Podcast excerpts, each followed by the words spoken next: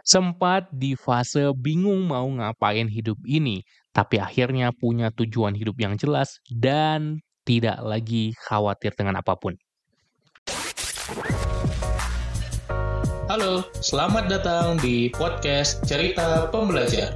Kamu akan mendengarkan cerita mengenai pengalaman, gagasan, dan pembelajaran. Vision 17 Transformasi diri, mengubah hidup, dan karir.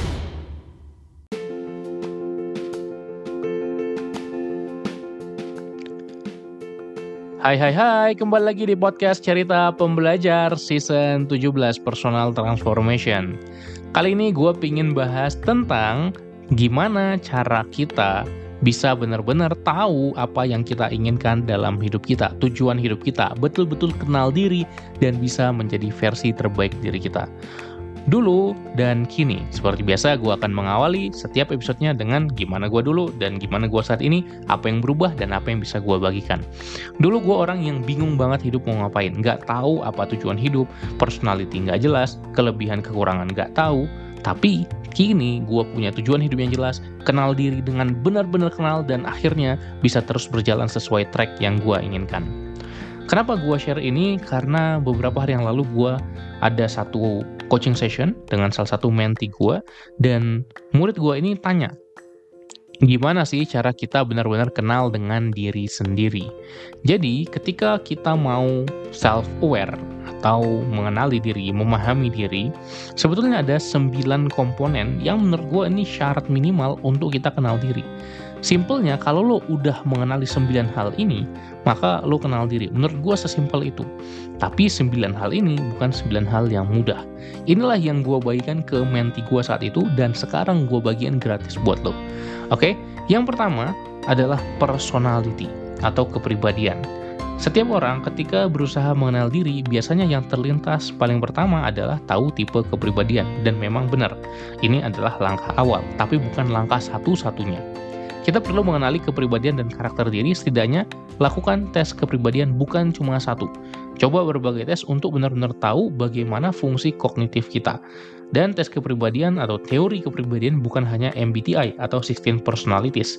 Ada juga 4 temperamen, DISC, Holland Hexagon, Riasek, ada Enneagram, ada Big Five Ocean, ada cognitive function, ada Stephen, ya, fingerprint atau personality genetik, dan banyak lagi. Ketika kita tahu semua tipe kepribadian kita, dan bukan cuma tahu ya, harus memahami, gue INTJ, INTJ itu orang yang kayak gimana sih? Gue misalnya ESFJ, gue Enneagram tipe 3, gue adalah seorang koleris. Masing-masing itu artinya apa sih? Maknanya apa? Jadi jangan cuma tahu sekedarnya, tapi benar-benar gali bagaimana karakter setiap kepribadian itu. Tentu saja kita perlu banyak tes kepribadian dan bahkan bisa mencoba beberapa kali karena memang tidak semudah-mudah tidak semudah itu mengkotak-kotakan orang. Tapi dengan upaya ini kita bisa memahami lebih ke diri kita, kita ini seperti apa. Yang kedua adalah kekuatan, strength. Paham kekuatan dan kelebihan kita dengan menggali ke dalam diri sendiri, bukan hanya lewat baca hasil tes kepribadian. Ketika kita baca hasil tes kepribadian, biasanya ada tuh kekuatan kita apa aja.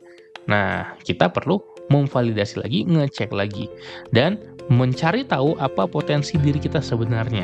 Makanya gue sangat sarankan talent mapping atau pemetaan bakat. Apa sih bakat natural atau bakat alami diri lo dan kembangkan terus hal itu. Kemudian adalah weakness atau kelemahan. Kelemahan di sini kita harus anggap sebagai ruang untuk bertumbuh, room for improvement. Jadi kita tahu kekurangan atau kelemahan diri kita dan berupaya mengatasinya sebagai ruang bertumbuh. Setiap harinya kita coba improve. Kita terus berusaha untuk memperkuat kekuatan kita dan mengatasi kelemahan kita. Yang nomor empat adalah values atau nilai hidup. 1 sampai 3 ini relatif mudah. 4 dan seterusnya mulai mikir. Apa itu maksudnya values atau nilai hidup? Apa hal yang penting dalam hidup kita? Apa yang benar-benar kita hargai. Sebagai contoh, gue punya tiga life values. Yang pertama freedom atau kebebasan. Gue pingin ngelakuin apa aja bebas, kapan pun, di mana pun bisa dikerjain. Gue pingin bisa berkarya sesuka hati gue, nggak ada yang ngatur. Kemudian yang kedua adalah integrity, yaitu wall the talk. Apa yang gue ajarin ke orang, itu juga gue terapin. Dan kemudian ada grit atau berusaha bener-bener ngelakuin bener-bener sungguh-sungguh kalau memang gue udah pengen. Itu adalah values, hal-hal yang penting yang bener-bener gue jaga dalam hidup gue. Sehingga nggak lagi kesulitan dalam mengambil keputusan. Pilih A atau B, tinggal cek daftar values kita apa saja. Mana yang koheren dan selaras dengan nilai-nilai hidup kita. Yang kelima adalah passion gabungan antara interest dan mastery, apa yang kita suka dan apa yang kita jago atau kuasai. Caranya dengan mengenal potensi diri kita, minat dan bakat kita, hingga akhirnya tahu apa bidang yang memang kita senangi dan kita bisa jago di bidang itu. Passion bukan cuma hal yang kita suka, tapi kita harus jago juga di bidang itu. Coba cek, apa yang lo sukai? Misalnya lo suka musik, film, pingin nggak berkarir di sana? Pingin nggak jago setidaknya di sana? Nggak harus berkarir. Gua nggak pingin, ya mungkin itu hal yang kita suka aja. Gue pingin uh, mengembangkan apa yang gue suka dan gue jago sekaligus.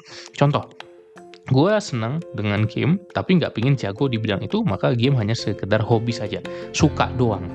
Gue bisa nge-web dev, bikin website, web development ya.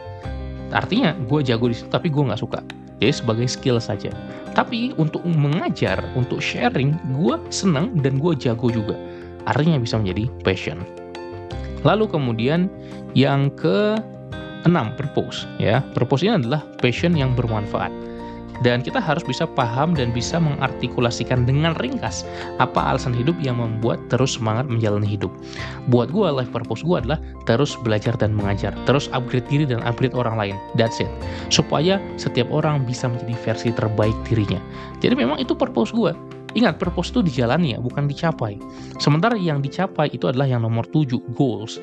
Tahu persis tujuan secara target ya. Kalau purpose, tujuan secara makna. Maka simpelnya untuk membedakannya, goals itu bisa dicapai, purpose itu dijalani. Goals gue misalnya punya 1 juta followers, itu sebuah goal.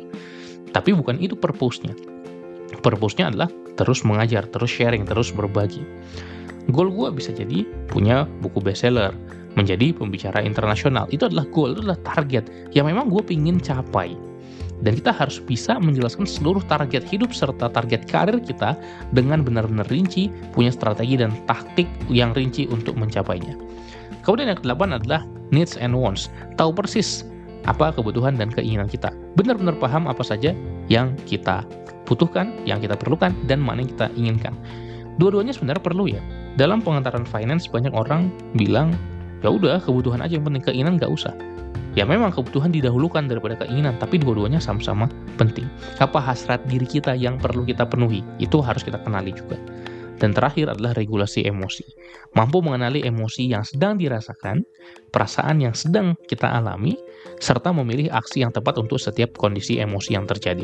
Ini nggak kalah pentingnya. Jadi sembilan hal tadi adalah syarat yang menurut gue menjadi kunci untuk kita bisa kenal diri. Apakah kita sudah menguasai kesembilan ini, udah bisa menjelaskan dengan jelas dan rinci ke orang lain atau belum? Kalau lo belum sembilan per sembilan, belum semuanya centang, berarti gue anggap lo belum kenal diri, sorry. Tapi memang ini menjadi syarat yang gue ajarin ke menti gue juga, coach gue juga, untuk mereka sama-sama bisa bertumbuh, bisa upgrade diri, bisa mengenal diri mereka. Semoga bermanfaat, semoga lo dapat insight. Inilah yang membuat gue yang awalnya bingung dengan diri sendiri, mau ke mana hidup ini, menjadi benar-benar clear, menjadi benar-benar jelas, tahu persis apa yang harus gue lakukan. Semoga bermanfaat, sampai jumpa di episode lainnya. Salam pembelajar.